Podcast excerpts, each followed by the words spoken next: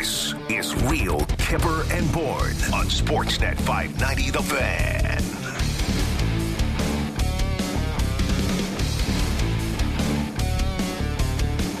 Show's on for like 10 seconds now. Mm-hmm. And Sammy's already screwed up the lineup. Oh, God, Sammy. This is a new record. He can't handle it after yesterday. So I'm reading off the top. Real Kipper and Bourne Show, Season 2, Episode 124. That's good. Okay. Derek Brandeo, David Sisboomba, Sammy McKee. Present. So far, so good. Then he goes 3 p.m., Real Kipper and Bourne, live on Sportsnet 590. We are not on Sportsnet 590 today because our beloved Blue Jays are on. That's right. Who are up 4-0. I haven't changed that top part since day one. It's been the exact same. I don't even look at that. Do you have like this huge template that you just kind of just... Yeah, of course. Yeah. So you don't actually fill out like every day? It's too much work to make a new one every day. Blinking cursor every day. The renewed vigor to hold Sammy's feet to the fire over the lineup. I love it. We are on Sportsnet's YouTube channel. Hey, everybody! If you're there's other things going on. I got nothing for you guys today. Are you saying this is not priority 1A today? No, it is. It is. Big game tonight. Sportsnet now. Yes, we are on iTunes and Spotify. Ooh. That's good. Lovely places. And Sammy is a million miles away from this show right now. Jays are on and the Masters. We're also on the alternate stream. We're on an alternate stream. That means absolutely nothing to us, Derek. I have no idea what that means. I haven't got alternate stream. What does that mean? So when you go to the Flash, player for 590.ca, there's a choice. You can listen to Stream 1 or Stream 2. Or Stream 2, which is what we are on currently as well. Okay. All right. For those 4 people out there, we're glad you're aboard. For friends and family Dave, on Rebecca, Stream 2. Thank you for joining us. We appreciate it. Really glad. Really glad. So, kind of hard, I got to admit, tearing me anyways away from the monitor to watch the Masters. It's so amazing, though, that... This may be the only sporting event in the world where they don't care about money. The Masters. No. They're just like, we'll be on at 3 o'clock. We don't really care for commercials. We're not – our hot dogs are still like $1.50. Yeah. It's like – You know, though, Kip, I think they probably still make some money. I have no doubt. I actually saw a thing today. They expect to sell at Augusta $70 million worth of merchandise every Masters tournament. As Sammy is wearing one of those $40 dad hats that cost 7 cents to make. I feel really bad because Adam Stanley, who does a spectacular job covering the Masters and covering golf for Sportsnet, good friend of mine, he's at the Masters. He's coming on the golf show on Saturday morning with me and Gunnar live from Augusta. It's great. Wow. And we have a group chat going. I'm like, hey, Stanley, I wouldn't mind it. Ropat from the gift shop, if you wouldn't mind. Yeah. And I've been sent this article with the picture of the gift shop like 5 times now, where it's just like it's literally a fight. You sent him to Woodstock to get something.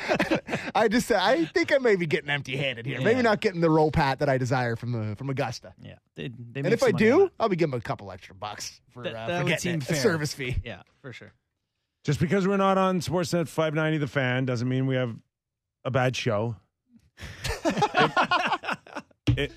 We in fact have a good show. But the Masters may mean that we're not focused. But that's a different story. But we got great guests. We're going to have Andy Brickley from the Boston Bruins help us tee up. Oh, by the way, there's the Toronto Maple Leafs versus the Boston Bruins game. Buddy, I'm fired up. He'll be by in about 15 minutes. Bruce there it is. Boudreaux will join us as well in about 40 minutes. And then Jason Bukala, of course, friend of the show all season long, former NHL scout, currently writing for sportsnet.ca. He's going to come by and talk about the Final Four in the NCAA, where for Leaf fans, it's all about Matthew Knies. Yeah. For the Gophers, it's no more Mr. Nice Guy. Sorry. He's coming. Very good. Yeah, thank you. Did you want to talk about the comparables now, or did you want to save that till we get on the Knies stuff? Let's save it a little bit. Yeah. All right. Okay. So we tee up Toronto and Boston. It's coming off, guys. And before we get into that, do want to talk a little bit about last night, Tampa and New York. Now, I didn't. Oh my God. I focused on Calgary and Winnipeg, but I was putting on a show with the Flip. There was enough about that game to know that it was just not a typical end of the season, mail it in regular season game. Yeah. It was nasty.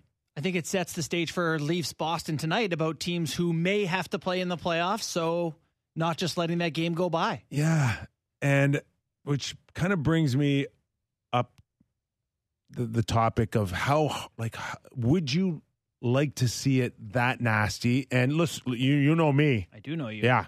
I'm telling you, I'm not sure it serves a purpose to go that hard, that intense. Like, were there fines today off of that game? Yeah. Klorin for the slash. And who else?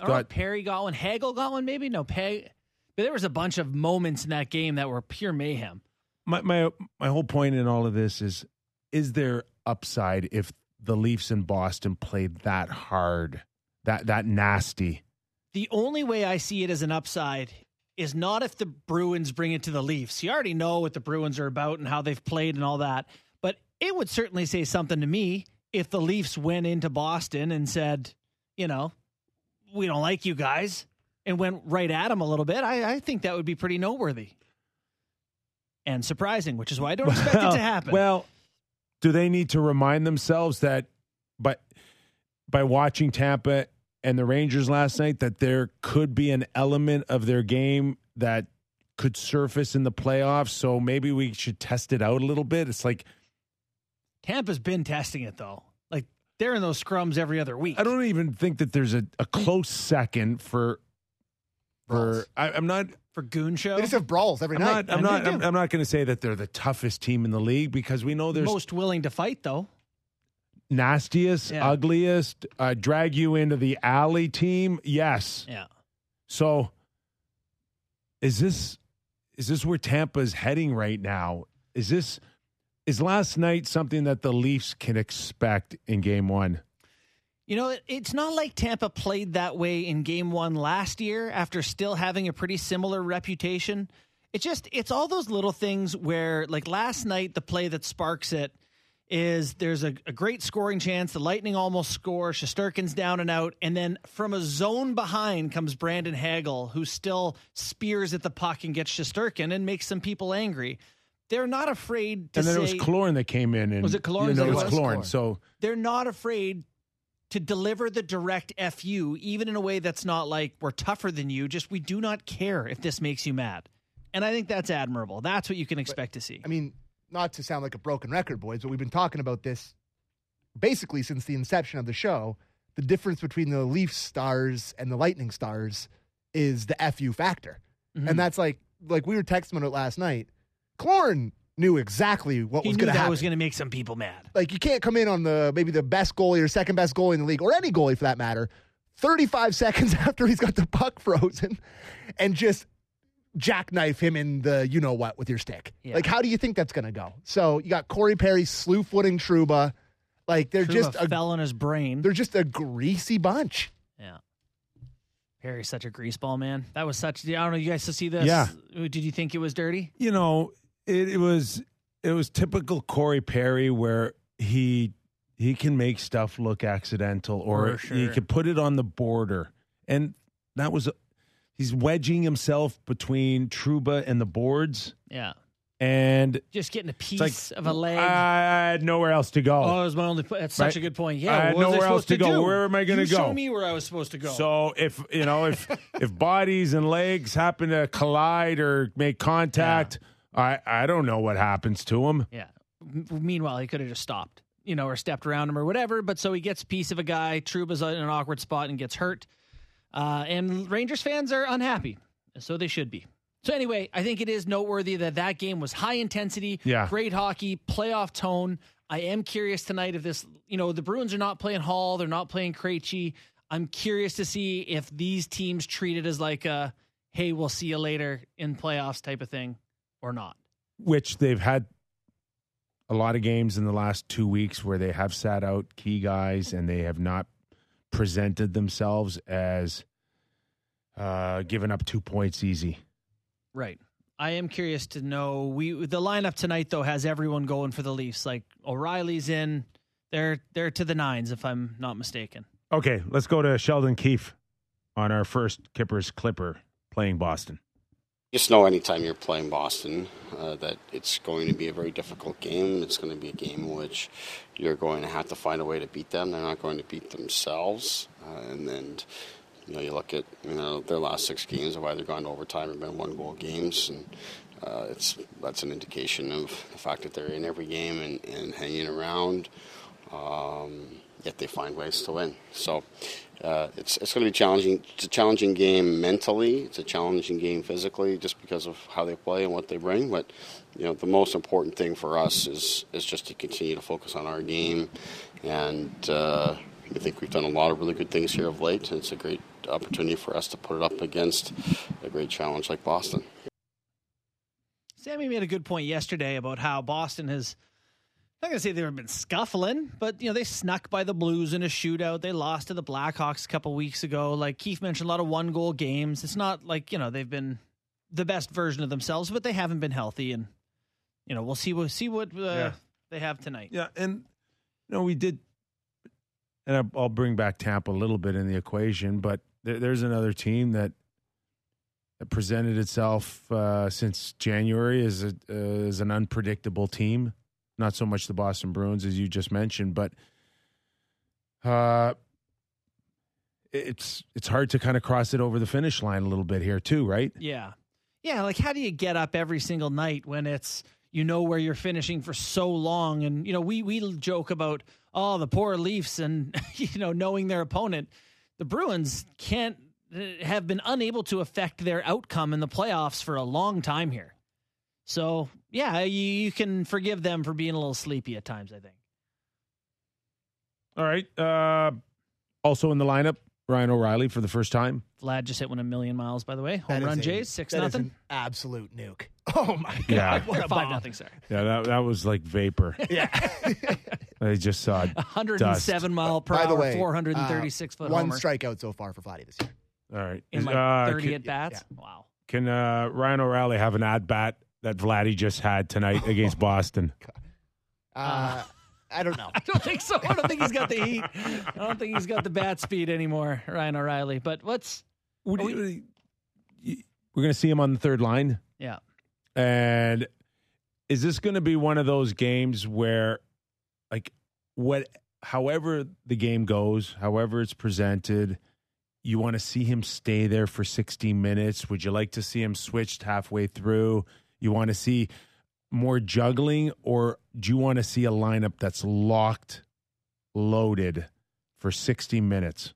I mean, I have no idea what their thought process is with all this.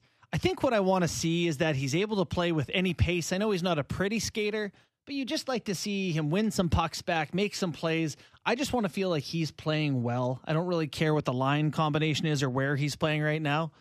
This is perfect to me. Coming back with 4 games to go, that's enough hockey to get yourself ready to go for game one. I'm really looking forward to seeing him back in there.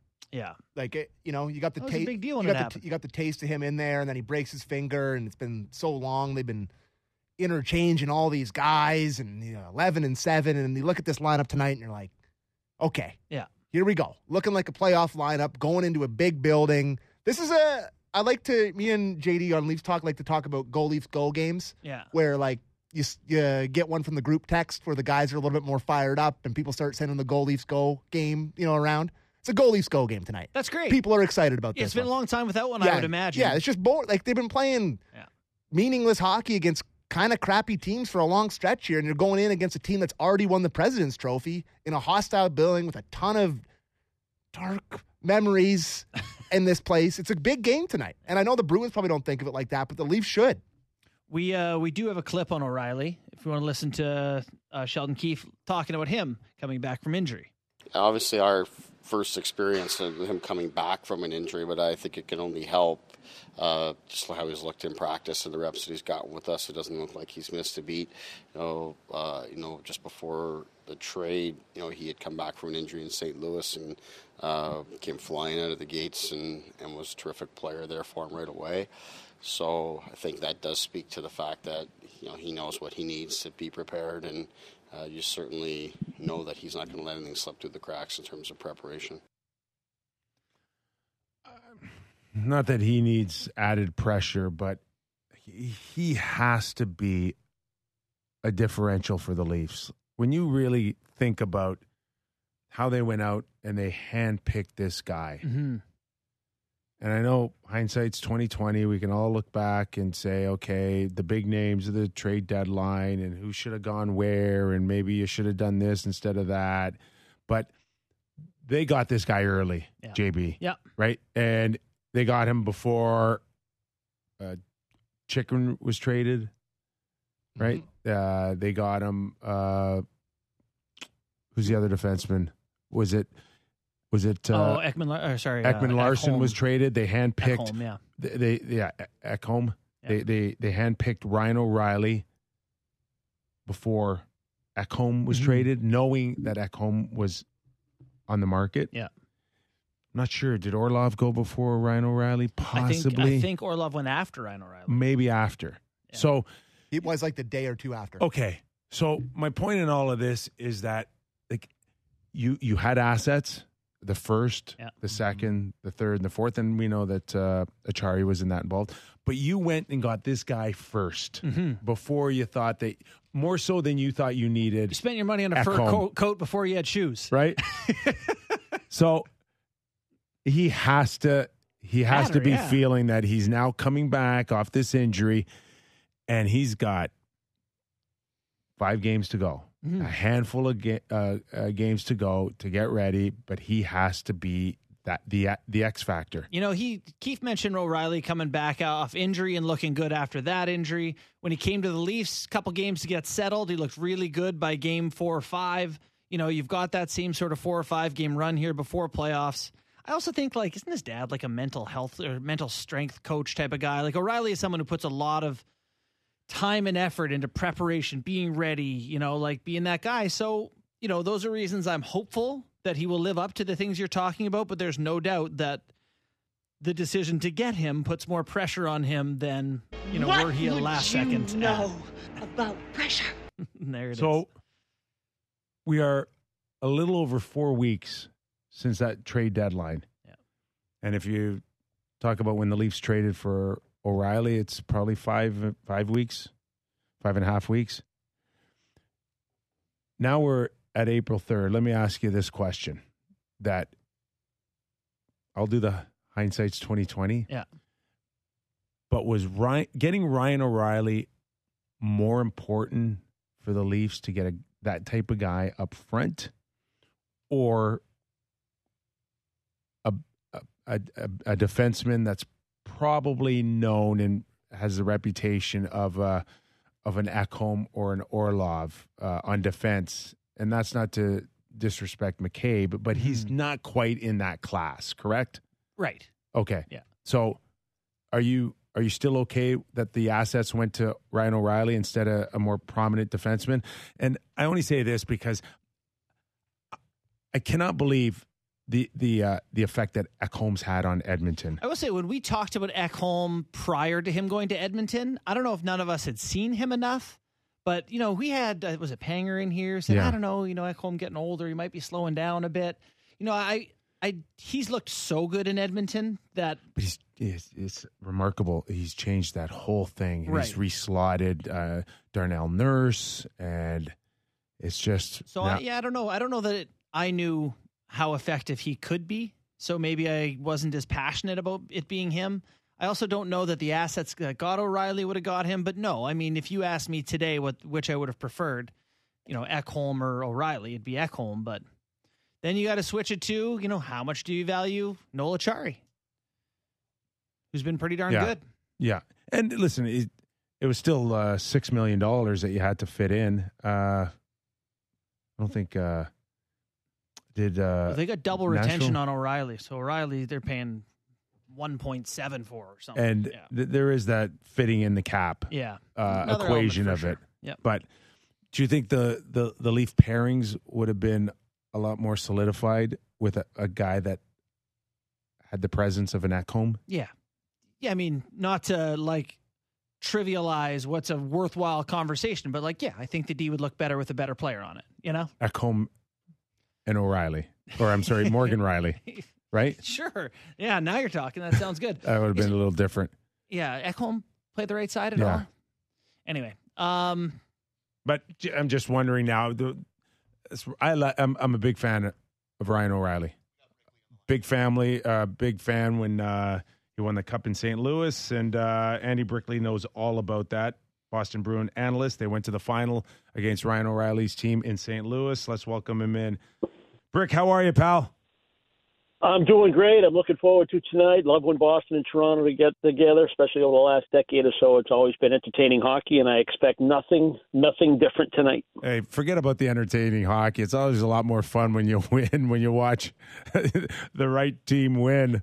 And that's been the case for sure. And you've seen an awful lot, Brick, of the Boston Bruins this season winning. And I'm just wondering now, beginning of the season, could you ever have seen anything like what we've seen out of them so far during the regular season? No, that was the topic of conversation back in September. What is this Bruins team going to be? And actually, what is it even going to look like? I mean, it took a while before they started to put that team together and construct the team. Needed an answer from Bergeron. Was Krejci coming back? You had three guys on the shelf. All three very important, but even more so when you start talking about Brad Marchand and Charlie McAvoy, along with Matt Grizzlick, who's had a terrific year too. So, and you had a new coach. So, were you going to be able to improve on a 51-win, 107-point season that they had the year before? And I think everybody thought probably not. I think people thought that they certainly had enough talent and enough structure and enough, experience to be a playoff team. But to see them run the table the way they've done this year, no one expected that or predicted that. So, Brick, where are they in terms of being at full strength, health-wise, going into the playoffs? Obviously, we know fully loaded. They're a weapon tonight. It sounds like no Krejci, Hall still, hurt a little bit. Where's the whole team in terms of injury status? Yeah, I don't know Derek Forbert's status right now. What I understand is that he will be ready come playoff time. I've been to practice, obviously, the last week and a half to see the progression of Taylor Hall, of Nick Foligno. Got to get an idea where they're at. I know that Hall was long-term IR, and maybe there's some salary cap, issues there that they got to work out if he's going to come back and play in the lineup. But I know they had to recall Oscar Steen because Krejci is not going to play tonight, as you pointed out. Hall not ready to go just yet. But on my observation of practice, both players, Foligno's still in a non-contact jersey, but Hall took full. He was full in practice yesterday. Looked like he was getting ready to maybe be in the lineup tonight, if not Saturday or Sunday. They have another back-to-back on the weekends. They finished the season with four of those. That being said, my expectation is between now and then, barring any further injury to any current player that's healthy and contributing right now, that they will be completely 100% healthy, ready to go come game 83. And just the chemistry between Swayman and the year Ullmark is having, and just seemed every time we had a goaltender conversation, there was only really two goalies that anyone ever talked about, Vasilevsky and Shesterkin. And, we've seen Sorokin come up quickly this season, and Ullmark. Is he getting all of the love that he deserves, or does he deserve to be the guy that says, hey, just show us what you can do in the playoffs now? Yeah, I mean, the concern for Bruins Nation, those that think the sky's falling, they've only won the one Cup in 50 years. So when it comes to postseason, they expect bad news. So they point to the lack of playoff experience and the lack of playoff success when they look at this great goaltending tandem, instead of just looking at the body of work this year and where they are in their careers and where they are, in terms of the level of play. And, you talked about the team being a real surprise. I think Linus Ullmark was a bit of a surprise how well he's played right from game one. it's been a different guy in net. He's let the game come to him more. He's not chasing the play. He's not out of position. His rebound control has been excellent. He's been square when there's been second and third opportunities. His ability to handle the puck has been very good. His confidence, obviously, sky high. I mean, what a night when he scored the goal in Vancouver. That was a big celebration. Love the fact that he went by the bench for the high five. That was pretty funny. But, yeah, just his ability. You know, they both want the net, and that's the thing you like about them. They're both hungry. They're both competitive, but they understand that this is a tandem.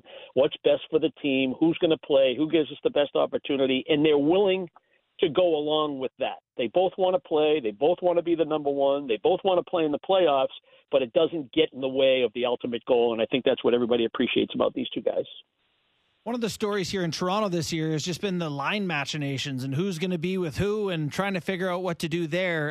You guys obviously have the, once famed perfection line. I know they don't play together as much now. Well, what does the sort of line juggling look like this year for Boston? How do you think that's going to settle heading into playoffs? Yeah, because of the huge lead that they've had, as far as nobody going to catch them, it's allowed them since the trade deadline pretty much, maybe a little after that, to experiment, moving people around, looking at different combinations on the back end once they acquired Orlov. I think they pretty much had an eye that Hathaway would be part of that fourth line, try to establish an identity, a little bit more sandpaper, toughness. And he and Noshik have been a nice tandem. It's kind of been a rotating left side, depending on who's healthy and who they want to play there. But, yeah, I mean, the top six is pretty much cemented, provided, everybody's healthy. The only one missing right now is Krejci, and that's more maintenance than anything else. But, yeah, it would be Bergeron between Marchand and DeBrusk. That's been pretty standard all season long when everybody's been ready to play. And then they have the check line together, the arc, the growth arc or the maturation process of the game of one Pavel Zacha has been tremendous this year. And he's right at home on that left side with Krejci and Pasternak on the right side. Obviously, Pasternak's had a phenomenal year with the 50-plus and the 100-plus.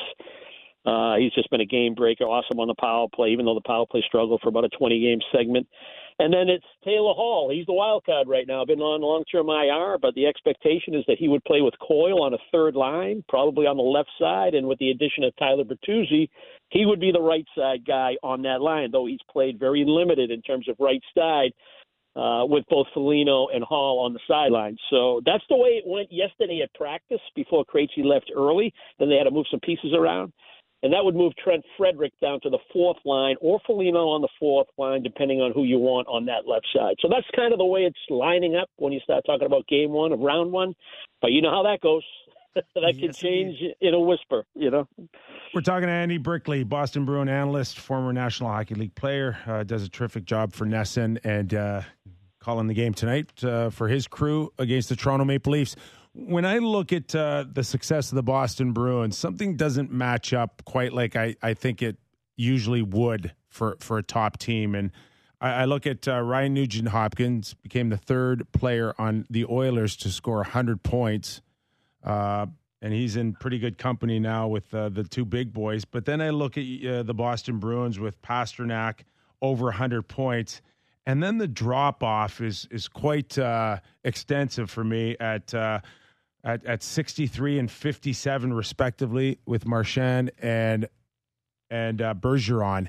And I mean, let's start with Marchand and just the fact that he scored 20 goals this year, just a little over 60 points. How do you sum up his year with those type of numbers on a top team? Yeah, to explain the numbers, I would defer to his commentary, which is he still doesn't feel right from off-season surgery when he had the double hip procedure. Came back early. That surprised everybody. Played with a lot of adrenaline initially and had some big games point-wise. But as the season has dragged on and when it's become really difficult when they're playing 15 games in 25 days like everybody across the league, it becomes more of a grind. And, even he, with his tremendous confidence and belief in himself and his will to be one of the best players and impact the score on a nightly basis, it hasn't been there on regularity for him. And he'll tell you that, battles that he normally wins, especially late in the shift, haven't been there. When he's able to create an offensive chance or a 2-on-1 or, make a steal in the offensive zone and attack the net, that hasn't been there on a consistent basis for him all year long. He had stretches where it was there, but it's kind of been come and go, and he's still working on that. He doesn't want days off. He doesn't believe that's the issue. He needs to work through what's hurting him right now, and I think that's hurt his production. I think Bergeron is just the natural progression of a career, you know. I mean, he puts out so many fires. He does so much for this team, you know, when you think you're in trouble and all of a sudden 5-on-5 play, you're breaking even because of a defensive play that he makes. He manages his ice time himself. He takes the shorter shift. I think the power play has hurt his numbers. He's had opportunities. He's been very good in that bumper position, but the shot's been off net. It's either been wide or it's been right at the goalie when he's had his opportunities over the last month and a half. And I think those have slowed his numbers down. But I'm not concerned because the numbers are made up by a different style of offense under Jim Montgomery. The defense are a lot more involved. They're a five-man rotation in the offensive zone. They have a big three on the blue line now that really get involved in the offense when you talk about Hampus Lindholm, who's been unbelievable this year. Everybody knew he was good. I don't think anybody knew he was this good. That's how great he's been. Charlie McAvoy, as advertised, and now with Dmitry Orlov. It just gives them so many different looks and different options. And do you want to go two defensemen on a power play? Do you want to go, you know, left, right? You want to put two lefties together? Do you want to play three of those guys all night long? You just have so many different ways to go. And then the growth of the other defensemen under Montgomery can't be overlooked either. I think there's marked improvement and growth in guys like, you know, Brandon Carlo and Matt Grizzlick. Even Connor Clifton has been involved offensively and a good shot blocker and a physical guy at his size. So I think a lot of the offense, and that, you know, Jake DeBrusk is having a terrific year. You've seen growth in Trent Frederick. So I think the guys that they drafted, invested time, resource, money in, the kind of flatlined under Cassidy, have made strides under Montgomery, and that has eased the burden for the guys like Marchand and Bergeron to be highly productive in terms of points. Do you think that this game tonight will matter to the Bruins? And I don't mean that in like to be dismissive of like, you know, tonight's no big deal. But like, you know, for the Leafs, it's like you may play the Bruins. They're a competitor, you know, a rival team. We think there's reason for the Leafs should care about this game. Is this for the Bruins just another one on the way to the ones that matter? Or do you think there is extra juice because it's the Leafs? No, they played games against, you know, Detroit and Chicago on a road trip, lost both of them, and it caught their attention. They hated themselves for that. They hated the way they played. You know, they believe if we come into the rink and we're lacing them up and we're throwing the jersey on and we're keeping score, we're going out to win. And we love playing Toronto. They had a measurement game, a measuring stick game against Toronto early in the year when they weren't playing their best hockey and they had a losing streak going. They could have gone in Toronto and lost again. So that game mattered a lot. And I'm not saying it's on the same par as tonight's game. And, you know, I know they have 5 games left and they could be a piece of history. I don't think it's a driving force for these guys. But again, that room, the accountability, the leadership group, they'll have a healthy lineup. They'll have a good lineup tonight. And it's the Toronto Maple Leafs, a team they love to play. They know how good Toronto is. They expect probably to play them in the postseason. So why not put our best skate forward tonight? It's on home ice. These are our fans. They deserve a strong effort. They deserve a strong game. Let's give it to them, and I think that's their approach. Hey, Brick, I know you mentioned the defensive core, but I just want to kind of revisit the Orlov thing. And you mentioned Lindholm and McAvoy. You know, there's some teams that would be real lucky to just have those two guys. And then they go and get Orlov, and I know he had a great start, but, you know, did they truly need him? Is this a little overkill? You know, what did you see? How surprised were you that they went after Orlov when they were already sitting at first with 2 all-star defensemen as is? Well, they were definitely in the market for defensemen. You know, I think if they, you know, if history has taught us anything, you need, 8, 9, 10 probably if you're going to have a deep playoff run. You know, and I think somewhere around 7 or 8 was Jake Zaboral, and they think he's going to be a pretty good NHL player at some point in the future. He's not right now. You know, he's a guy that they didn't think was the answer for them if they got that deep into the postseason, so they wanted to add. You know, there's a lot of conversation about other players of less skill and probably less contract value that were obviously being bandied about. You know, you don't know what's real and what isn't. And Orlov kind of came out of nowhere. There was a lot of talk about Gavrikov from what I understand. But, no, they were definitely in the market for a defenseman. And then when everybody saw that it was Orlov. And if you talk to people that were around that Washington team that won the Stanley Cup back in 18, he was an absolute beast in the playoffs. And that's what they're expecting that they got when they acquired him. And hopefully they can sign him and keep him in Boston long term. Brick, right now the Bruins are teed up to play the New York Islanders in round one, but it could be the Florida Panthers. It could be the Pittsburgh Penguins. Any preference there as a, someone who's covering the Bruins? Well, I mean, my immediate reaction is, what's in it for me, right? What am I doing on my off day? Yeah, fair enough, yeah. Do you think any of those teams are legit threats? Oh, yeah, of course. I know it was a long time ago, but, I was part of a Devils team that went 10-2-1 down the stretch, so we had to get in the last game of the regular season just to make the playoffs, and we went to the conference final game 7, first time ever in the playoffs. So I know what that can be like, being a team that just gets in and can do some damage in the postseason, regardless of who you're playing and where they finished in the standings. So with that in mind, I'm always concerned about round one. Round ones are built for upsets. I know there'll be some really good teams that really could win the Stanley Cup that are going to go home in round one. When you look at these 2-3 matchups, it's unbelievable. But, yeah, I'd be concerned about any one of those three teams based on the fact that they're playing playoff games right now. And I don't care if they're playing .500 hockey.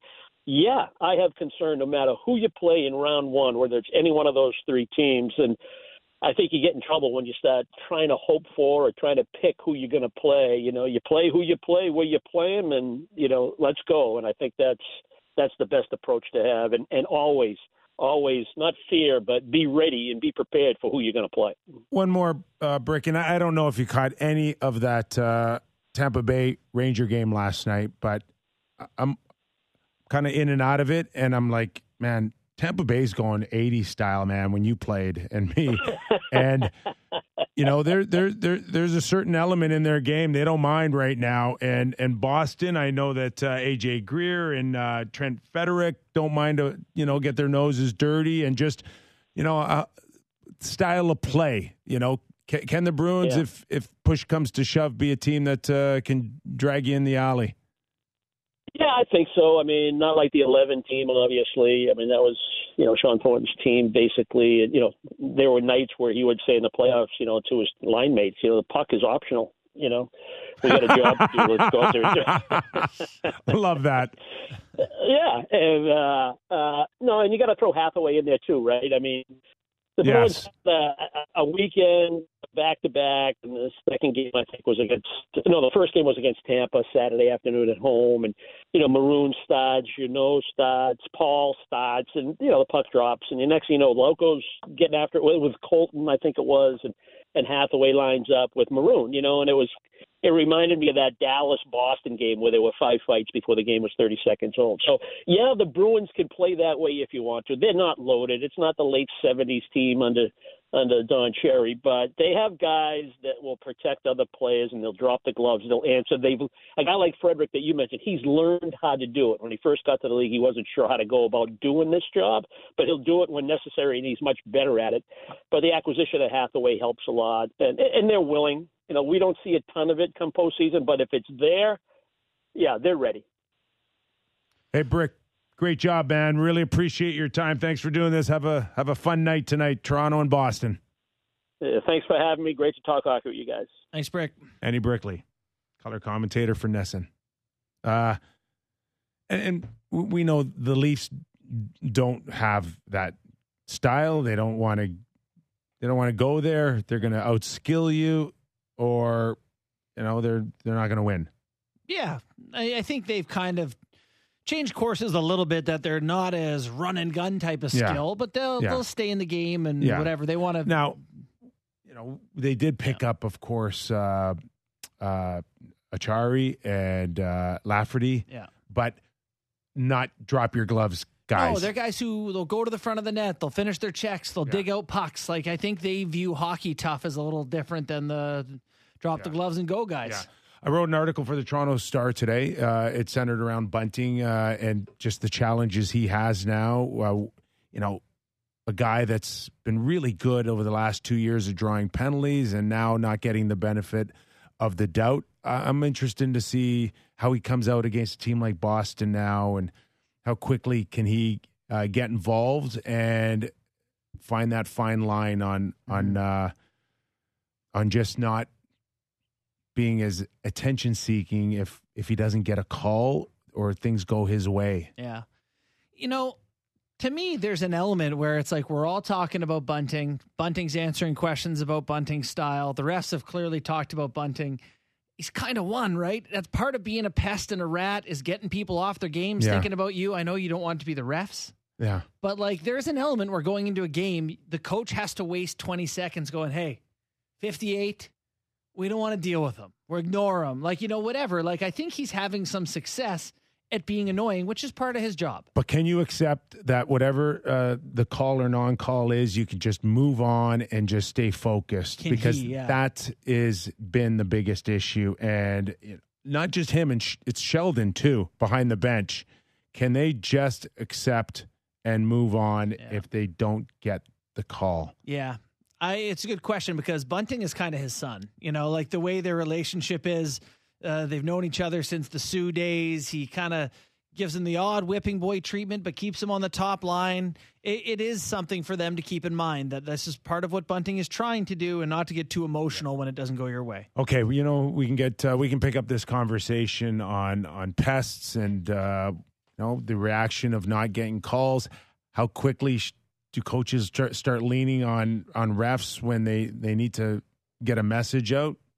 All that on Bruce Boudreau after the break. How about that? Beautiful. All right. You're watching Real Kypreos and Bourne on YouTube. And where else are we? Sportsnet alternate now. Alternate stream of some kind. On alternate reality. And a couple of podcasts. Just go to a different dimension. Back after these words. Diving deep into Leafs, Raptors, Jays, and NFL. The JD Bunkus Podcast. Subscribe and download the show on Apple, Spotify, or wherever you get your podcasts.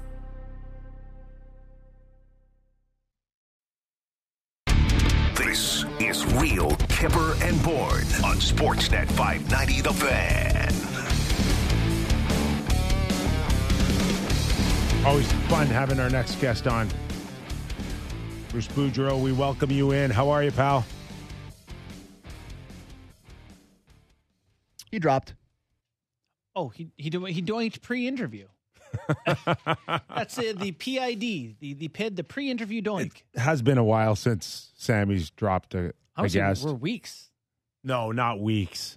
I don't think he's ever gone weeks. I want to say 4 days. I like the idea that he's physically holding the guests and he just fumbles them away. Ah, he's lost. You know, he's just super excited that Rom went to -7. He is. Sammy picked up Rom 13-1 odds when he double bogeyed the first hole, and he's now just about to cash his chips and retire. I gave you such a good opening, and my producer, Sammy, just totally dropped the ball on you, Bruce. That was me.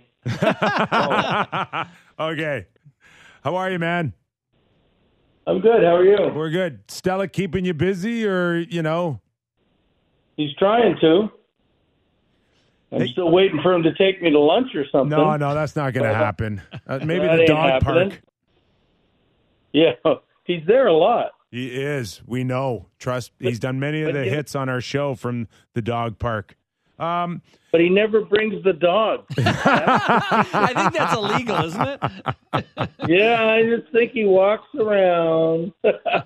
Hey, Gabby, we were just talking a little bit about Michael Bunting, who's been a very good hockey player for the Leafs the last 2 years, but has run into some issues with the officials and not being able to draw penalties as much as before and not much sympathy out of the officials from him.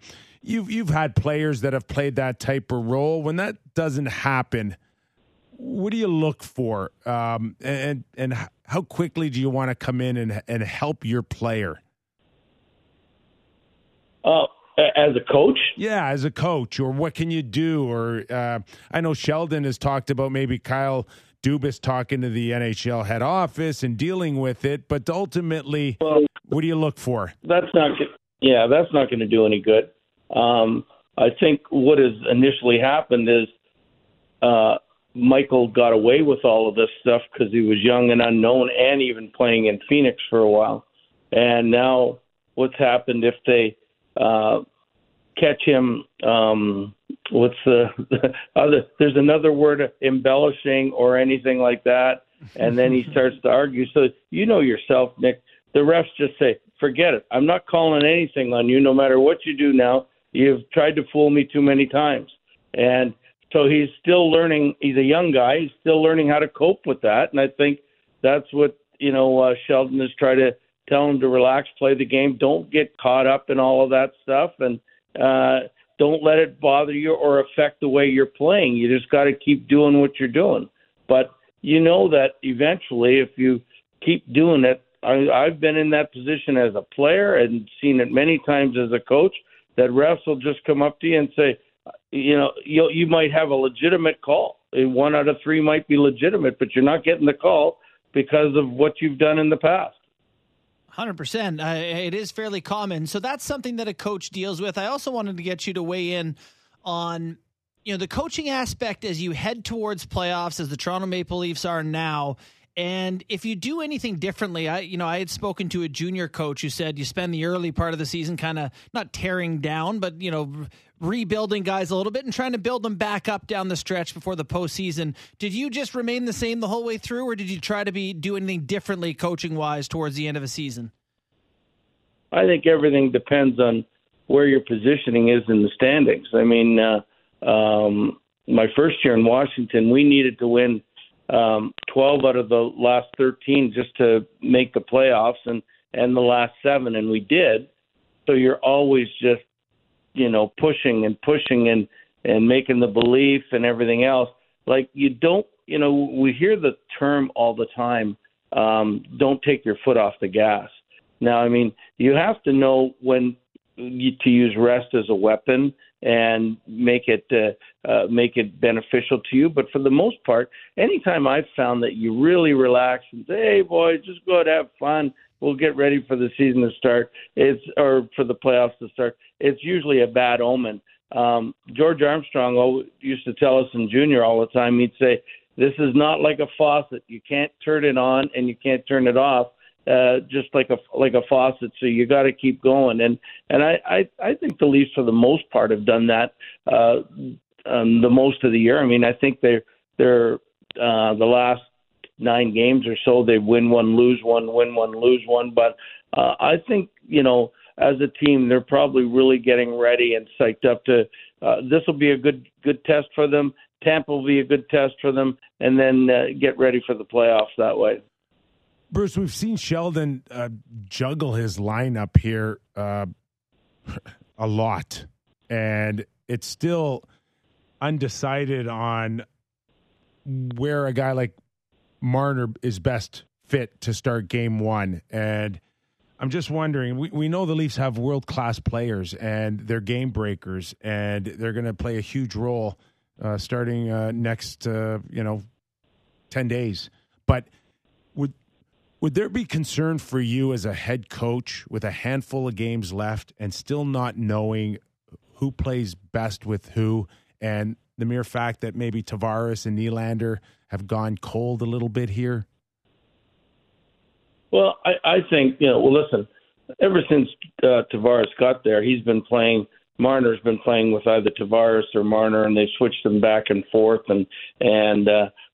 But I think Sheldon knows exactly who he's going to play everybody with right now. Ryan O'Reilly, if he plays tonight, I think he's scheduled to play third-line center. Now, he's just still just experimenting or making him, like, because he played left wing before he was hurt, is trying to get him back just to remember what center is like. But I am 100% sure that, I mean, when they're not on the ice and they're not practicing, he's doing his line combinations, and he's convinced he knows, and he does know, that he knows who's going to play with who, what 6 defensemen are going to start, barring all injuries.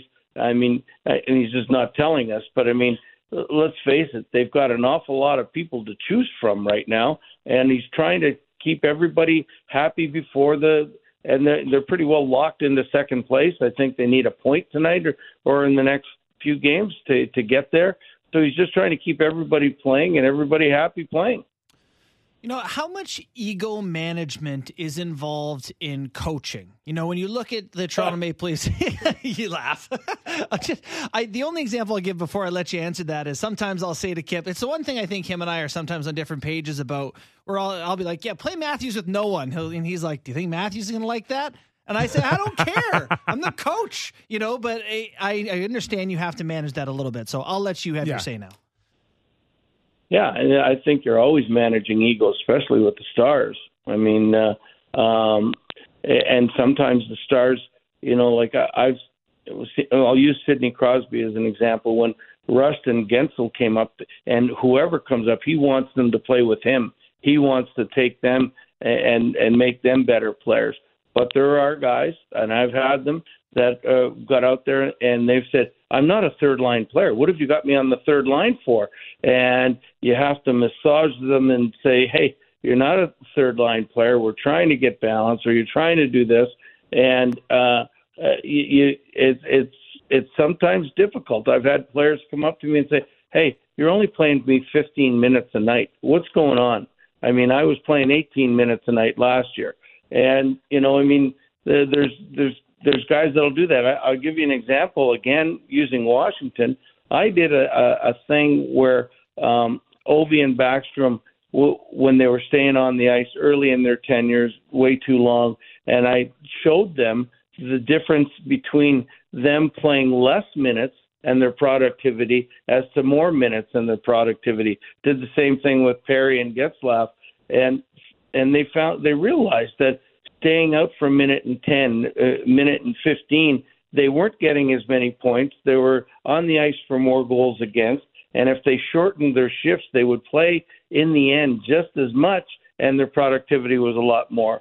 So, I mean, managing these guys is all important, I think. And they're the guys that are going to take you to the promised land. So you got to keep them not necessarily happy, but you got to keep them involved and into the game and ready to do whatever they can, and you don't want them sitting there feeling like that they're not useful or not doing what they can on the bench, because that will in turn make them not play as well on the ice. How was Ovi with you? Did he give you a few hairy eyeballs when you didn't like who he was playing with? Well, let me just tell you a quick story. Please do. Yes. And it's crazy. I never sat Ovi too much. Well, never any length of time. There was one game we played Anaheim, and we were down 5-1 after the second period. Ovi was -4. And so we made it 5-2, 5-3, 5-4. He's still -4. We pull the goalie, and he says, Coach, where do you want me? I said, on the bench. Just you sit on the bench, and you're not playing well. So we went in. We tied it up. He ended up getting an assist in the overtime winner. But the whole talk from the media, and that wasn't our great comeback, wasn't anything. You sat Ovi, and he was talking to you. What did you say? Well, obviously I didn't say what I was going to say. But the caveat was I was fired within a week. Okay, and sorry, Bruce, I didn't mean to laugh. No, it's a true story. But here's the better part of it: we were playing Anaheim, and Bob Murray thought, "Wow, this guy, what a tough guy! He can bench any of the guys. You know, he doesn't take nothing from anybody. I'm going to hire him." And I got hired by Anaheim the next day. What a roller coaster! It's all about the accountability, right? Yeah, and you know that's the only time I ever had a confrontation with Alex ever in the 4.5 years. And we talked about it the next day. We were all on the same page. We showed him the video and you know, privately and everything. And we had a good conversation and we were all good. But that's the way things happen. You came up, you played in the 70s and 80s. Like, where was it back then when you watched Sittler in Toronto with the head coach? Did the stars were coaches always a lot more sensitive to stars, you think, in any era? No, in the 70s, it depends on who the coach was. Like the Joe Croziers of the world, who I really liked Joe, but they were old school from 50s and 60s, and it was players just do exactly what the coach says. It didn't matter who you were. There was only one boss. Roger Nielsen sort of changed that when he came up. Him and Darryl had great relationships, and Roger would ask Darryl and ask Lanny and everything that was going on, and it was more like it should have been. When your best players have good ideas. I think hockey players on the ice are pretty smart, and they have good ideas. And if you dismiss them just because you're the coach, I think you're in trouble. I mean, you've got to weigh the good, the bad, they have ideas that are also pretty cockeyed, and you got to sit there and go, yeah, and then you just go in and disregard it. But I mean, if you've got players, of any players, it doesn't have to be the stars, but I mean, they got good ideas. You listen to them like anything else. But Darryl and Lanny and Roger's relationship was probably the first I'd seen where there was actually interaction between the players and the coach, where the coach didn't have the hammer. Like, I mean, maybe George Armstrong was a little bit like that. He was just a great person, and I don't know how many ideas I ever gave him or in junior, but I mean, he was just somebody that was a player's coach, and there wasn't too many of them at that time. Well, it's such an interesting conversation because the Leafs have superstars with major cachet, right? I mean, they got guys with big money contracts and big names, and Sheldon Keefe is a relatively new coach in the NHL. I have seen him in the American Hockey League, going into playoffs, call a team meeting, power play meeting with the best players, and let the guys have a lot of say about what they think the power play should look like. I mean, is that a tough line to walk, a fine line to balance, trying to sort of keep your place in the pecking order with these guys? You are the coach, but at the same time, letting them feel like they're a part of it. I think that's what good coaches do. I mean, I think Sheldon's a good coach, and that's what he does. And I mean, he's gotten from afar, from me, gotten along tremendously well with these stars and handled them. And I think it's a lot is he knows how to keep them accountable. He knows how to talk to them without demean them. And he knows when he's the boss, and he knows when he takes some advice. I mean, I think earlier on, Cock was there, for example. You saw Austin Matthews getting 16 and 17 minutes of ice time a game, and then now all of a sudden Sheldon comes in and it's 20, 21 minutes, and I'm sure over that course that they've had the conversations, and he said, hey, listen, try me at penalty killing, try me here, try me this, and we'll see how it works out. And he did, and he listens, because I mean, sometimes it's a good thing to do. I always think as a coach, I mean, if a player comes up to me and says, listen, I need to play more, that next game I'll play him a lot. And if he does great, fabulous, the team is successful. If he doesn't play very well, then I've got the hammer and say, listen, I've given it you your way, now you do it my way.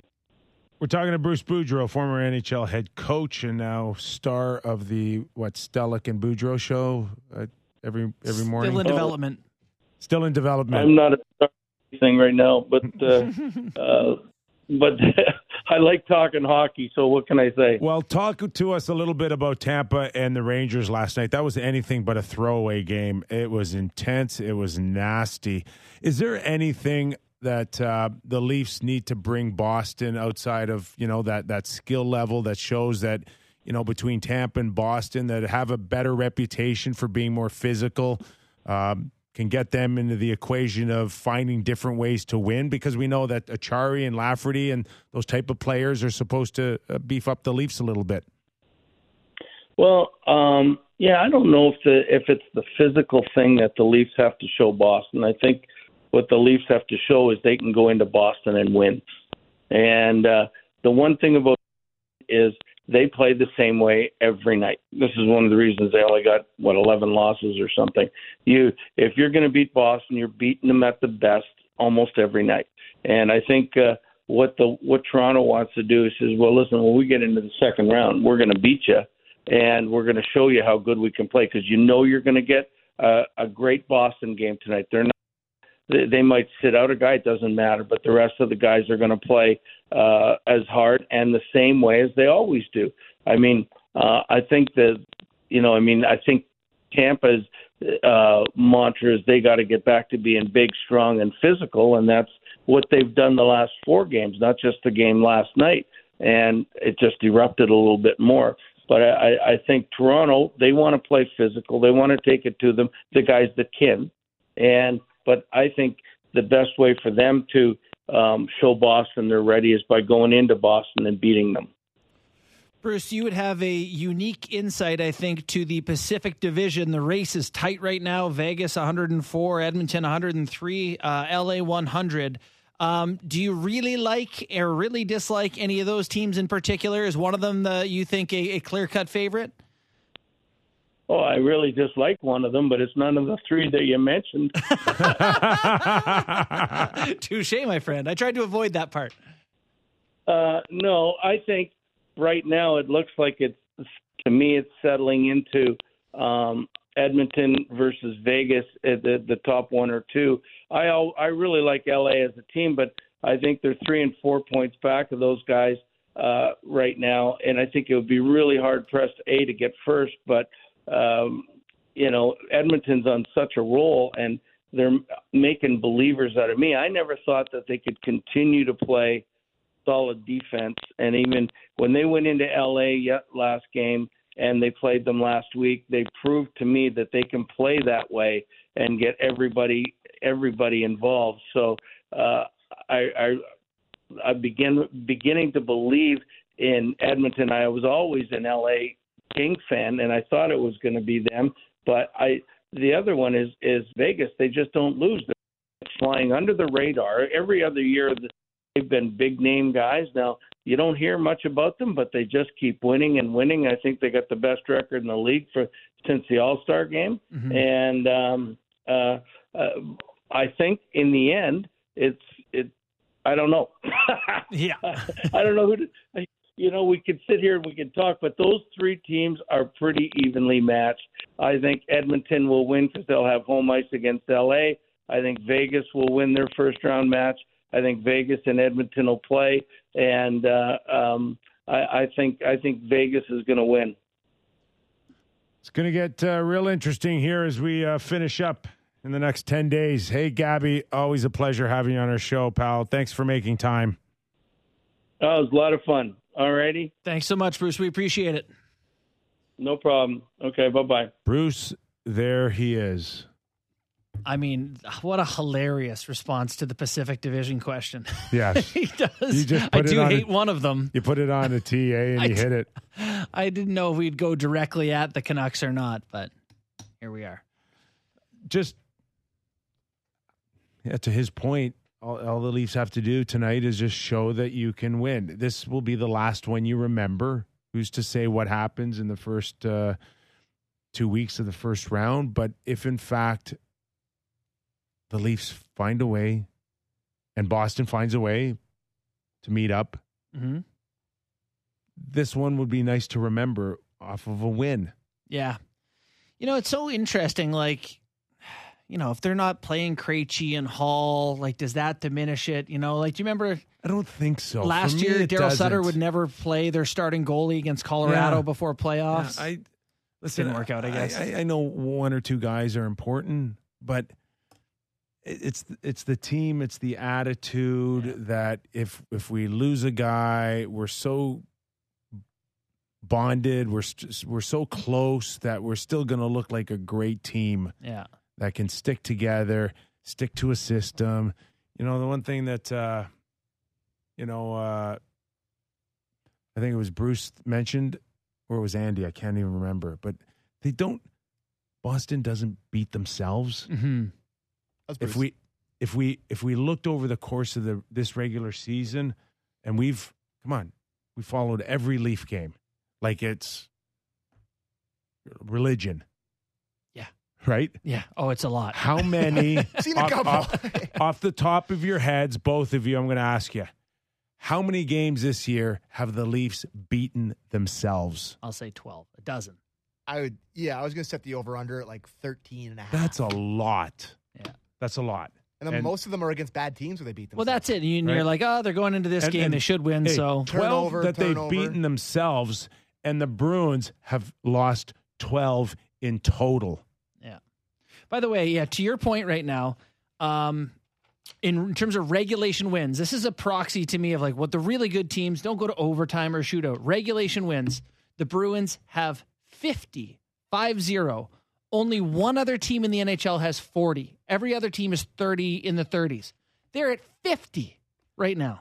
Where they've only needed 60 minutes, right? Not 62 or 65 or shootout. Finish you before it gets to overtime 50 times this year. The other team, do you guys want to guess who the other team is who's in the 40s? Yeah, I will tell you right now. Don't cheat. I'm not going to cheat. I'm just looking at teams. I want to say Carolina. It's Edmonton. The Oilers have 43. Third place is the Leafs. But, yeah, the Oilers have 43 of them. Leafs have 39. So, yeah, I mean, it's impressive. So, when you win in overtime or you win in a shootout, you go into the win column. Yeah. See, I don't like that. Yeah. I think a win is 60 minutes in a hockey game. And I love that it's a tiebreak to me. Because right now, you know, all this talk about the divisions, you look at Florida, New York, Pittsburgh, that battle.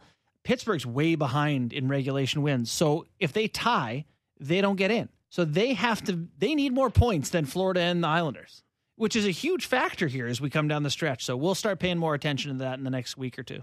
Well, week, I guess. Okay, we're going to take a quick break. Jason Bukala. By the way, did you guys mention that it is Jeremy Swayman tonight? I was watching the Masters. No. It's Jeremy Swayman tonight, not Ullmark. Yeah, he's a good goalie too, guys. Yeah, I mean, I put the stat in here that the lowest goals against this season, he's fourth. And Linus Ullmark, of course, is first. So, two good goalies. We'll take a quick break after we welcome in Jason Bukala, former NHL scout, writer for Sportsnet.ca. Matthew Knies, guys, getting ready for the Frozen Four underway. He's going to be watching closely. We'll get his thoughts and more after the break. Get smarter when you listen to Hockey Talk, the Hockey PDOcast with Dmitry Filipovich. Subscribe and download the show on Apple, Spotify, or wherever you get your podcasts.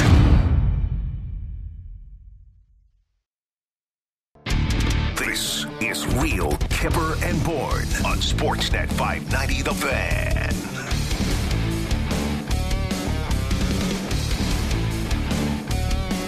Drop call. Did we really have him, Sammy? Great job. Kipper. All right, let's welcome him in. Jason Bukala, how are you, pal? Oh, wait, have you guys been dropping calls today on Masters Thursday? Is that what's going on here or what? It's Sammy, right? It's just Sammy. Not sure what that means, but all right, everybody's teeing up Toronto and Boston, and we're going to get your thoughts on that. But tell us about the weekend and how your viewing pleasure's shaping up. I am so I was tempted to be in Tampa for the Frozen Four. I'm not. I'm making the rounds in the CHL. I'm heading to Europe for the U18s, and that's a 12-day extravaganza in Switzerland at the end of the month. So I want to make sure I get all these CHL guys under my belt before. So I've been making the rounds in the OHL, off to the Quebec League, one more trip out west, and then overseas. That is a busy schedule, to say the very least. The I'm just going to hit you with the one you expect us to ask off the top here. We'll talk Knies. We are talking Toronto Maple Leafs. They are a week away or less than that, I guess, conceivably, of having that guy in the lineup. What would you expect that to look like, a guy coming straight out of college into this time of year in the NHL? So I've listened to a lot of other people in the industry talk about, historically it's been difficult for college players to make the jump to the NHL, which it is. I totally get it, especially at this time of the year. The one thing that I'm really most excited about with this player specifically, and I'm just going to give it to you guys from a scouting perspective, there's guys that are just pure offense, right? So if Logan Cooley were to come out of Minnesota right now and go into Arizona, you know exactly what that prospect is. He's pure offense, right? Mm-hmm. But I'm going to throw some stats at you guys because I've been working on scouting reports today. This isn't a 20-game segment for Knies. He's drawn 26 penalties in his last 20 games. He's drawn from the opponent, so he's giving his team an opportunity on the power play. He's averaging he's got 25 block shots in that same amount of time. 49 hits, guys. 49 hits. Now, in college hockey, they do it a little different because if you absorb contact and you extend a play, they call it a hit. I don't care. I'm talking about a guy who's engaged. Let's call it 49 in 20 games. And then you go to hardest time of year, right? We would all say the tournament. You average 3.5 shots on goal per game on 8 attempts in regular season. He's gone to 5 shots connecting on goal, same amount of attempts. I mean, these are all the tangibles. So what I'm trying to do is paint a picture. Big body, tracks up and down the ice, engaged, extends plays, takes 2 bodies sometimes to knock him off a puck. If he doesn't score a single goal for the Toronto Maple Leafs when he comes out and he does all those other little things, that's what I'm trying to project about this player, and I think that's great value. Are you a little higher on him than maybe you were a month ago or 6 weeks ago? I keep feeling like every time I get to a level with them, I feel like I sold them a little bit short. So I guess I would say yes. There was a time that depending on what the return would have been, I would have said move them for the right return because the Leafs are all in this spring. But given where we are right now today, I'd say I'm marginally higher on them than I was before. Well, it's that would certainly be a welcome type of player for the Toronto Maple Leafs to have. One thing we were having a conversation about yesterday that is maybe a little bit of a weird topic right now is Matvei Michkov. This player has had a challenging off-ice incident. Obviously, recently lost his father.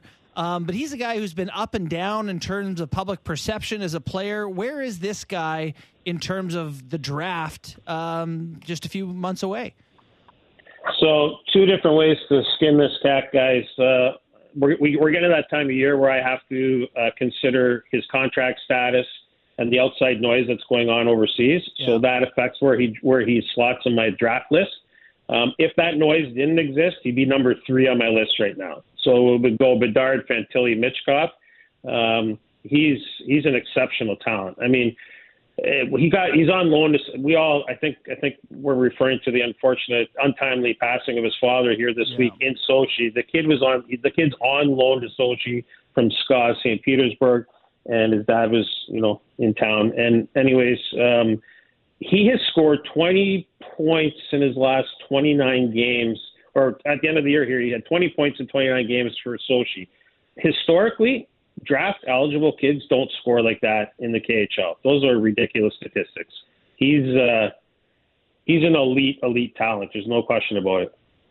Hey, Jason, we know there's a horrific story there that's going on with his untimely passing of his dad. But in general, when you're dealing with the complexities of getting a kid out of Russia, how many teams sometimes they go, I'll pass, or, if it's one or the other, I'd rather not deal with it. I mean, how much is that going on? I think it's going on a lot, Kipper. I think it really is. I mean, that's why this kid's going to be the wild card in the draft. If he falls, like I have Zach Benson 6 on my list. If this kid is staring at somebody at 6, and, you could have a Kirill Kaprizov on your hands down the line. Like, that's awfully tempting, right? Like, it feels like I got to draft the player. But let's be honest. He's under contract through 25-26. My sources in Russia that I've worked with over the years are indicating that there's no guarantee he'll even come over after that.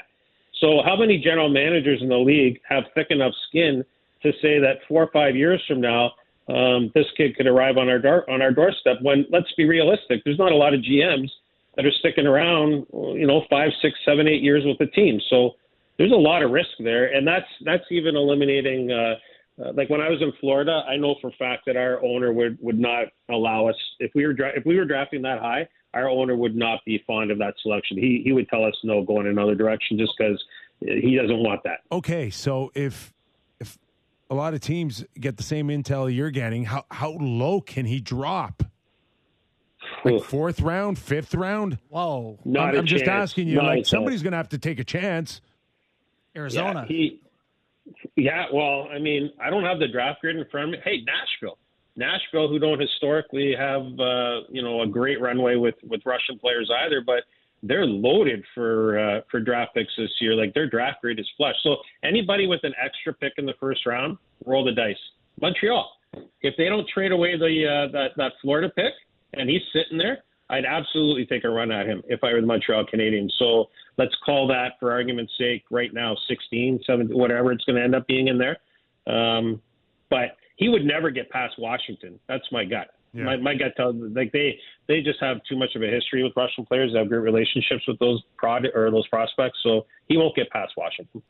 And yeah, that's fascinating. And, I was also just thinking, like, Arizona's not trying to get good for 4 years or whatever it is. I guess it depends on the team and when they're trying to be what. Looking at this time of year, you mentioned that now you start considering contract status and things like that. What would teams be doing now as they start to prepare for the draft in June, I believe? So stretch drive, it's a little bit of the dog days in the CHL circles. This Frozen Four, I think there's going to be a lot of people. There's been a lot of movement in college hockey free agency this spring, and some real good talented players coming out. There's 39, somebody told me 40, I counted 39, drafted prospects playing in the Frozen Four this weekend. So I was speaking to our good friend there, Brian McCabe, this afternoon, and he's on his way to Tampa. I would imagine that a lot of player development staffs are at the Frozen Four, and there's going to be some more free agents come out of that. So beyond that, though, guys, it's learning a little bit more at playoff time in the CHL. USHL runs longer, but the U18s in Switzerland in a couple of weeks is going to be flush with prospects. That's a huge tournament. Hey, Jason, when we talk about certain kids like Matthew Knies waiting and ready to come over through your NHL background and dealings, how many contracts are done and sitting in a drawer right now? All of them? Like, when I speak of like a Luke Hughes, a Matthew Knies, those would be done, right? No, they're in the drawer. They've packed the second bag. Yeah. Like, okay. Yeah. All right. Yeah, I just wanted to confirm that because, you hear some stories like, yeah, there might be some bonus issues and stuff like that. And I'm like, come on. Not by now. Not a chance. I mean, there's a chance. You got a week left in the season. Like, the advisors got all that stuff done. And, I mean, I'll go way back when we were in Florida and we had Hyman and we had drafted Hyman and we were taking it right down to the NCAA tournament with him. We thought we were going to sign. We even knew by this time that he wasn't going to sign with us. And then we played along with that till we traded his rights in June, but all that work's done, guys. Like, they're ready to go. Yeah. Okay. So there were some comments. Knies did an interview recently where he talked about the type of player he is, and he compared himself to Alex Tuck and Alex Klorin, which is really fascinating to me that a guy can score as often as he have, be a Hobey Baker finalist, and see himselves as two guys who are, I guess Tuck maybe a second-line guy, Klorin a third-line guy. Is it rare for top players like that to see themselves in a mold that isn't, Wayne Gretzky? I think it absolutely is. I'm going to tell you something else. Like, in today's day and age, kids that have come through the system, in my 20 years, this will be my 20th draft, in my 20 years, I can tell you that the psyche of the kids coming through has changed a lot. Yeah. And anybody who's listening to us talk right now, not every one of your kids are Wayne Gretzky's and Bobby Orr's and everything else. They're not. So I love the fact that the kid can identify what he can be at the pro level outside of being, just an elite scorer. And that right there is a really good self-assessment. I mean, Klorin's a 2.5 on most teams. He's a 3 in Tampa. Yeah. But you know what I mean? Like, he can play, different role on different teams. And I love the top comparable too. So that's great self-assessment. And that tells you something about what he'll bring, that bump and grind on top of the rest. Yeah. They're not short of confidence these days, these kids. Not enough bad days, Kipper. I mean, it's, I always tell that to prospects, and I don't even talk to the parents because that's a useless engagement. But the kids, they don't have enough bad. It's the best league in the world. There's only 6 top. There's only 2 lines of. Well, I guess some teams have 3 kind of top 6 type forwards. I guess you could call it that. But There's not enough. There's one puck, and there's not enough skill positions for everybody. You got to figure out how to play the game in a variety of ways. Well, it's one of the reasons I'm so impressed with a guy like Zach Aston Reese, who scored a ton in college and came out and kind of has reinvented himself. You know, I think it does create a challenge. You know, Kip and I have talked about this. Like, Aston Reese got to 10 goals. You know, does he want to be that? Does he identify as the goal guy? Or is he, you know, a proper fourth line type player? It's rare to find the guy who's willing and interested in being the mucker. Well, I mean, listen, these guys are handsomely paid for the role they play. And if you want to push the envelope and pretend that you're going to be a 20-plus goal guy, even if you strike lightning in a bottle and you get, let's say it's Zach Aston Reese or Noel Acciari. Acciari scored 20 goals for us or 21 goals for us in Florida one year. I mean, we all knew he wasn't a 21-goal scorer, and so did Acciari. But that didn't mean all of a sudden for his next contract, you know, give me 2.5. You know, like, you have to be realistic. Right. Hey, grind out in the salary cap world, the $1 million contract. You have a role. You play to an identity. Coaches trust you, and you have a long, successful career. It's good on guys like Aston Reese if they figure that out. Hey, does Luke Hughes have a chance to be an impactful player right away for New Jersey? Absolutely. Yeah, 100%. He's different, than the others. He's bigger. Like, he's 6'2", and I don't know, $190 or something like that. But, like, he's a lot – like, he escapes from small areas, and he rushes the puck and launches the attack. But he bodies up. He's got a little bit more pushback than his brothers do. Well, I shouldn't say that. He's got a lot more pushback than his brothers do. But it's going to be – I would say this, guys. At this time of year for a defenseman jumping in compared to a forward, it's much more difficult at this time of year for a defenseman. For sure. I would totally agree with that. What about LA's got a kid coming too, don't they? LA. I don't know off the top of my head. You got me there. Right. Now I'm going to have to look it up because it's going to drive me crazy. The name eludes me now. Yeah. So the Frozen Four that is going on right now, like, that's mayhem hockey, is it not? Like, just so fast pace. It doesn't strike me as, like, I don't know, playoff NHL hockey, a little more grinding, no room. It's pretty electric hockey, isn't it? They play like their hair's on fire, to be honest with you. The whole game's chaos. It's a track meet from the drop of the puck. The one thing, though, is that Quinnipiac, they only have 2 drafted prospects on their team. One of them is Brindamore's kid, and who's Skyler's an Edmonton pick. He's a big body, a defensive kind of a tweener offensively. They play like a New Jersey or Devils style game in the early 2000s. Like, they're a real team-oriented group, where the other 3 are track meet type teams. So it's going to be interesting to see how it all shakes out. And the winner is after the weekend? Quinnipiac. Right. I'm going out on the line. Yeah, I'm going out on the limb there. Brindamore style team. I love it. Okay. Yeah, the most organized team is going to win it. That's what I think. Jason, great stuff. Safe travels when you hit the road, man. All right, I appreciate it, guys. I'll look forward to talking to you soon. Happy Easter. Have a good weekend. All right, thanks, Books. Appreciate it. Jason Bukla, former NHL scout, current writer with us at sportsnet.ca. Yeah, a lot of good insights. So when I first had a taste of any NHL outside of training camp, my season just ended with the Hershey Bears. We got knocked out in Adirondack. They had like 2 stretch limos for about 5 prospects. Mm-hmm. We're going to go meet the Montreal Canadiens, who I believe were in a conference final against Montreal.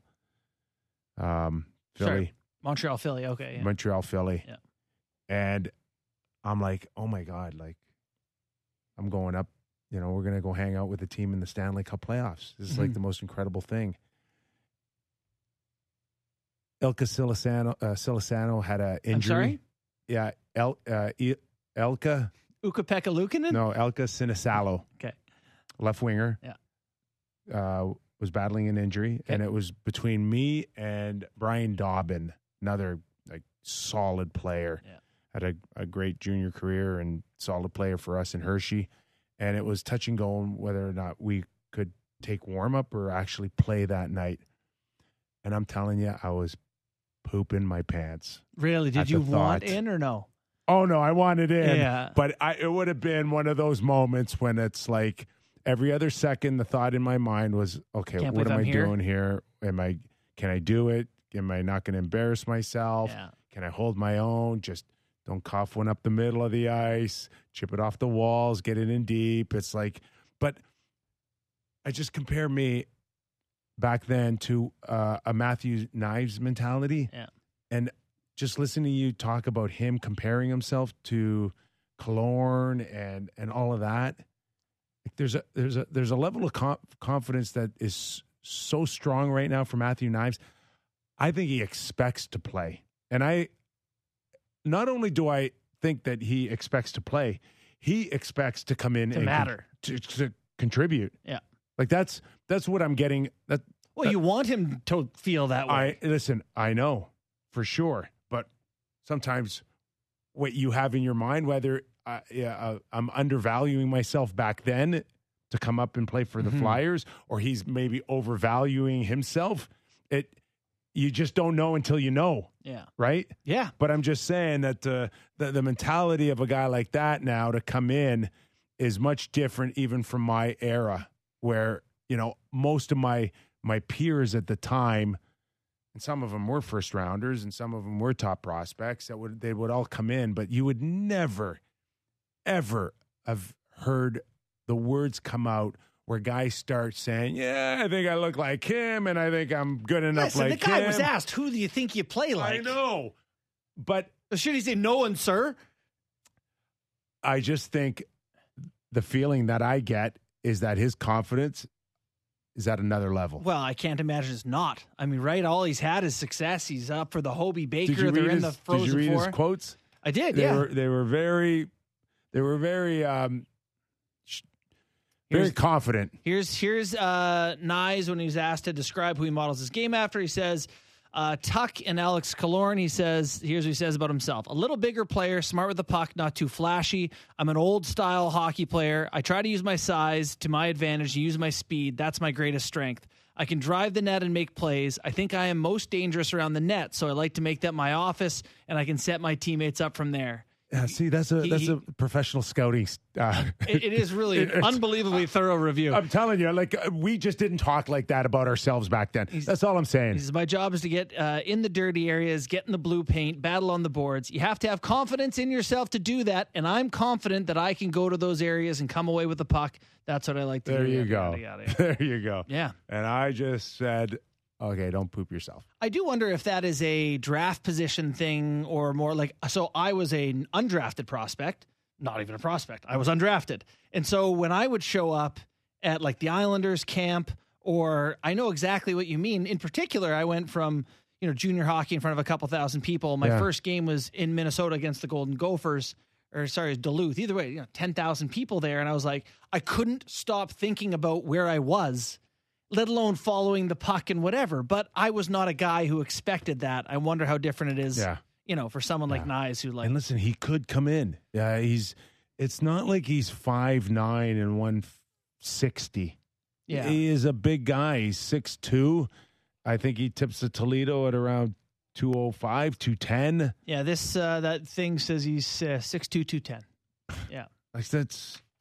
pretty strong guy. If that's me after some crispy cream. May be able to come in and push the needle somewhat.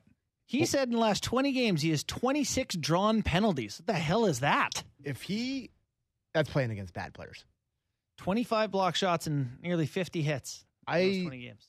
If his upside is Alex Klorin, that is an absolute dream scenario for the Toronto Maple Leafs. That's what they need, right? Like, yeah. To Kipper's point, I don't believe him that he's going to come in here and be a muck. No, but like at the top of his game, by the time he reaches his prime, if he's Alex Klorin on the Leafs, that's a dream.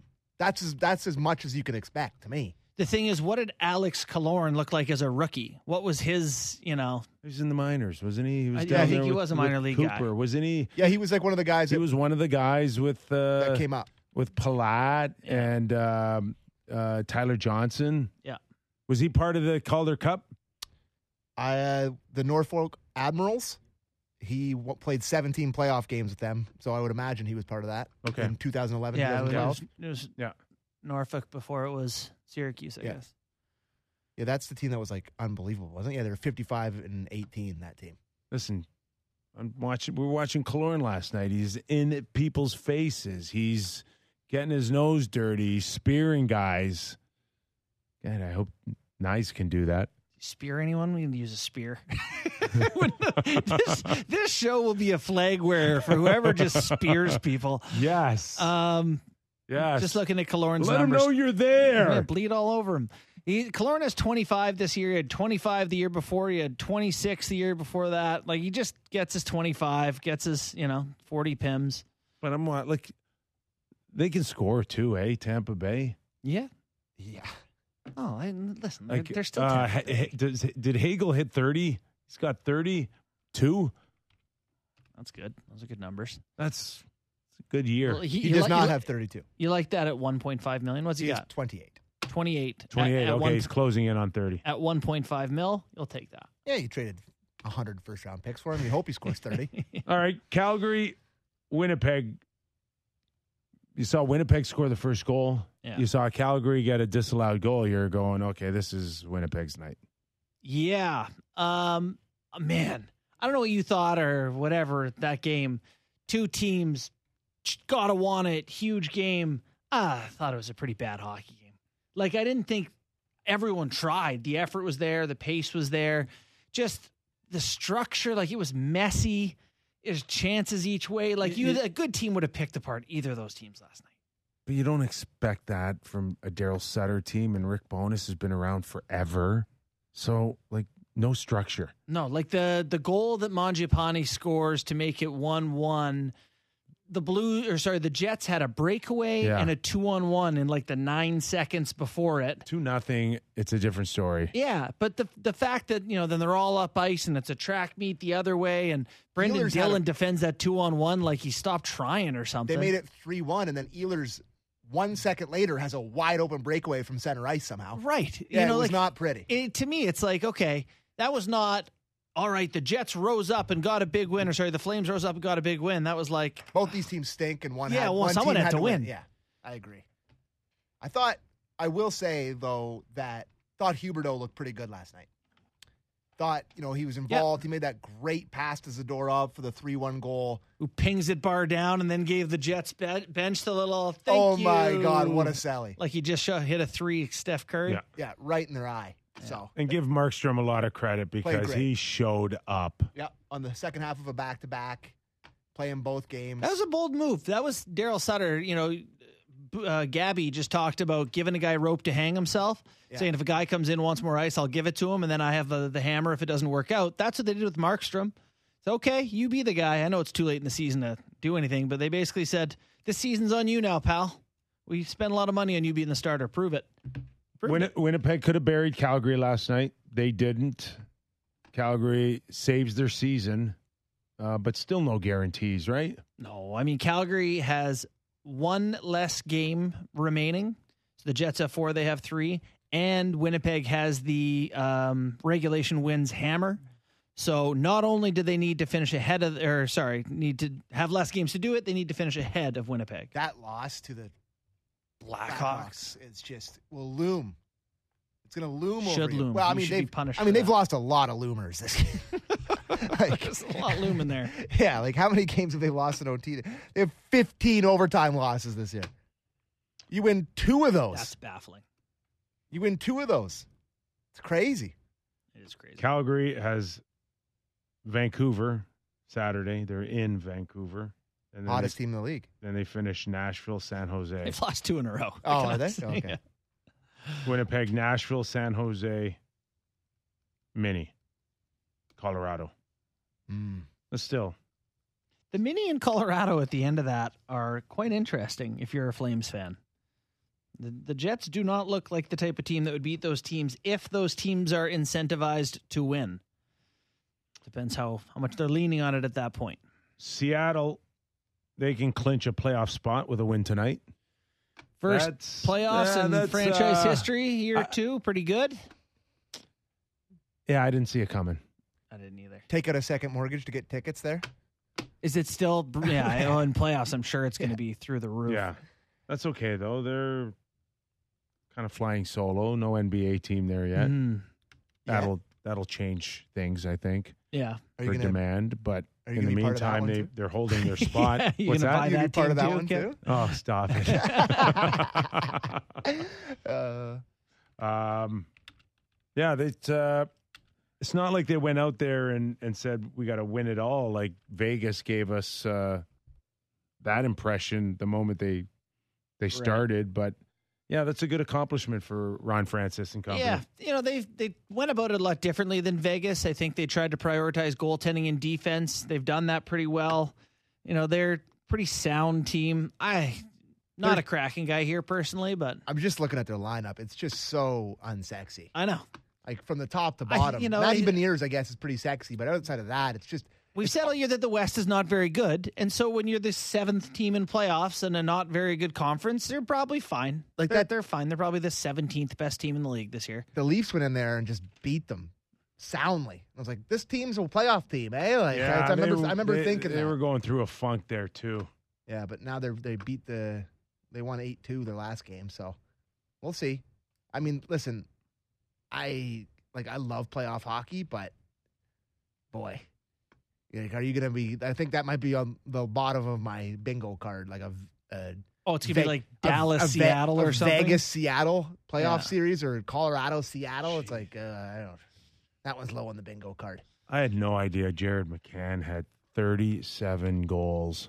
Yeah. Whoopsie. That's a nice number. Yeah. If Kerfoot gets 25 tonight, he'll be a couple behind.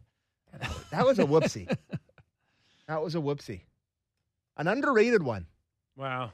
And Hall, too, they protected, right? Yeah. Yeah. Is McCann's